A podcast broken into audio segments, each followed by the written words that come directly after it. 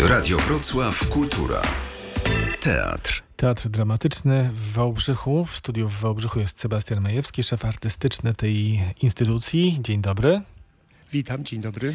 Bardzo dziękujemy, że znalazłeś czas. Gorący to czas dla Was, ponieważ no, kilka dni przed premierą, a były święta.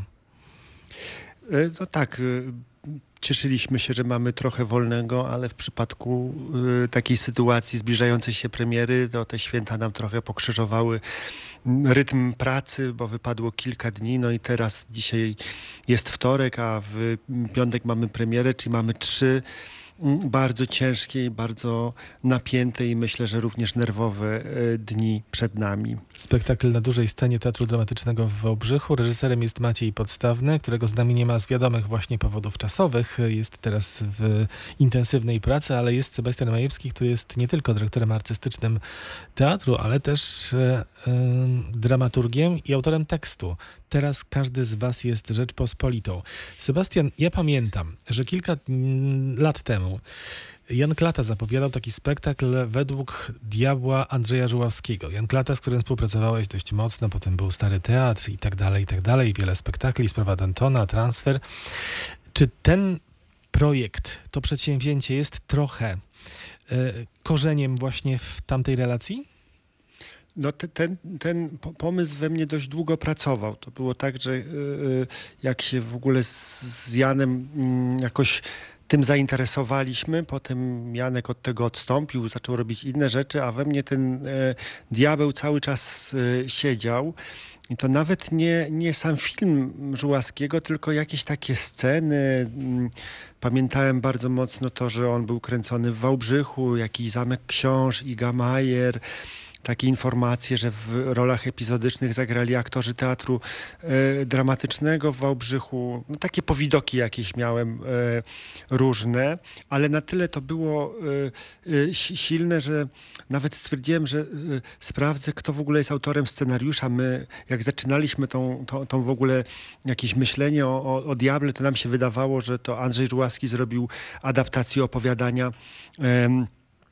swojego, chyba to był jest jego stryj Jerzego Żuławskiego. No jakieś tak do końca nie wiedzieliśmy nawet kto to, kto to zrobił. Ja sprawdziłem, że autorem scenariusza jest sam Żuławski, że on napisał opowiadanie pod tym tytułem, które można znaleźć w miesięczniku film.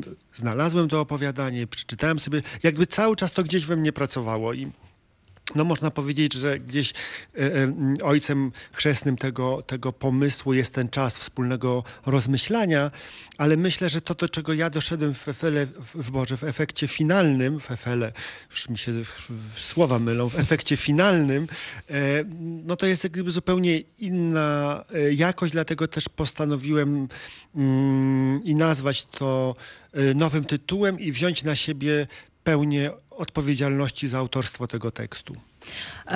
Maciej Podstawny odbywa teraz taką podróż w czasie. Cofa się do 1793 roku razem z ekipą aktorską. Pewnie gdzieś w sali prób albo już na scenie. A ja chciałam zapytać, na ile ten czas, w którym my żyjemy i w jaki sposób e, wpływa, rzutuje na to, co jest efektem tej pracy dramaturgicznej i reżyserskiej, na to, co zobaczymy. No myślę, że to du dużo rzeczy się na to gdzieś składa, ponieważ moją główną intencją w pisaniu tego tekstu nie było do końca tylko odmalowanie roku 1793 i zrobienie jakby opowieści o tym roku poprzez e, jakiś bardzo mocny i głęboki research historyczny, ale bardziej odpowiedzenie sobie na pytanie, co się dzieje ze wspólnotą w momencie jakby kluczowych zdarzeń historycznych, kiedy te zdarzenia się dzieją i ludzie tak naprawdę do końca sobie nie zdają sprawy z brzemienia tej historii, a ona się potem okazuje była jakaś niezwykle istotna. Czyli starałem się też odpowiedzieć na pytanie, co się dzieje na przykład z nami w momencie naszego codziennego życia, kiedy tak do końca może nie wiemy, czy to jest już zdarzenie historyczne, o którym będziemy uczyli się za 20 lat w książkach, e, e, czy też to po prostu jest jakaś taka codzienność, która minie i nikt tego nie będzie chciał mm, zapisać. I biorąc na warsztat ten 1793 rok, czyli rok przede wszystkim drugiego rozbioru Polski, bo gdzieś to jest podstawą mm, uruchomienia tego roku, ale też rok na tyle symboliczny, że ważny, bo w styczniu zostaje zgilotynowany Ludwik XVI, czyli jakby symbolicznie kończy się jedna epoka, a bardzo wyraźnie zaczyna się jakaś, jakaś nowa. Jest to dziwny, dziwny rok również dla mm, Polaków, ale starałem się odpowiedzieć na pytanie o inne mm, trudne daty w naszej historii, ważne daty w naszej historii i zaczynałem myśleć, co się wtedy działo z ludźmi. Czy oni byli świadomi tego, czy oni się jakoś specjalnie świątecznie zachowywali, czy byli po prostu normalnie ba- banalni i, i, i nieinteresujący i y, głupi, czy od razu byli refleksyjni. I odpowiadając sobie na te pytania opisałem ten rok, wykorzystując kalendarz i 52 tygodnie, który, które rok 1793 miał i w te 52 tygodnie wpisałem życie pewnej wspólnoty, która ten czas przeżywa. A kto jest, e, kogo umieściłeś wśród postaci swojego dramatu, swojego tekstu? Będzie Stanisław August Poniatowski? Będzie du- dużo mowy o Stanisławie Augustie Poniatowskim. Będzie Stanisław August Poniatowski na talerzach, które mm, ta wspólnota w pewnym momencie znajdzie, takich talerzach rozrzuconych, które jakby e, e, przez kogoś zostały porzucone w ucieczce przed obcymi wojskami. Ce- centralną postacią jest taka zbiorowość mm, dziwnego e, teatrzyku, który jest na poły teatrzykiem, na poły taką dziwną ludzką menażerią, gdzie em, obok właściciela, właściciela cyrku Wiktora Ryksa spotykamy e, ró- również jego e, niby żonę, taką kobietę, która też jakby kieruje tym wszystkim, jest głową tego całego e, teatralnego e, imperium, która ma imię królowa. Jest kobieta słonica, czyli dziewczyna, która ma dużą słoniowatą nogę i tą nogę obnosi i pokazuje. Jest siamski brat, który ma przerośniętą drugą głowę i też obnosi tą głowę i pokazuje wszemi wobec e, e, to swoje dziwactwo. I jest postać, która już nie daje żadnego złudzenia, nazywa się Dziwoląg i to jest taka postać hermafrodyty, trochę kobieta, trochę mężczyzna z brodą i nie wiemy, czy ta broda jest naturalna, czy jest sztuczna, czy jest dziwactwem, czy jest na, na, na, naturą.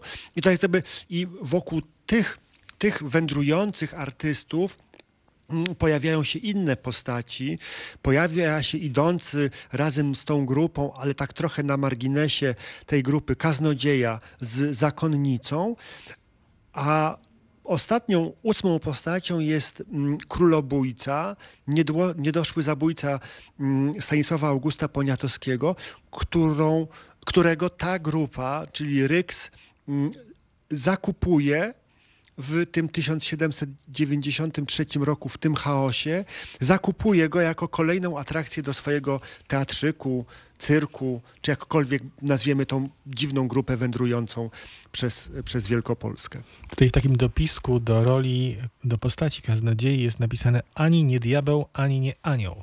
Czyli tego diabła, diabła w 100% w twojej sztuce nie ma.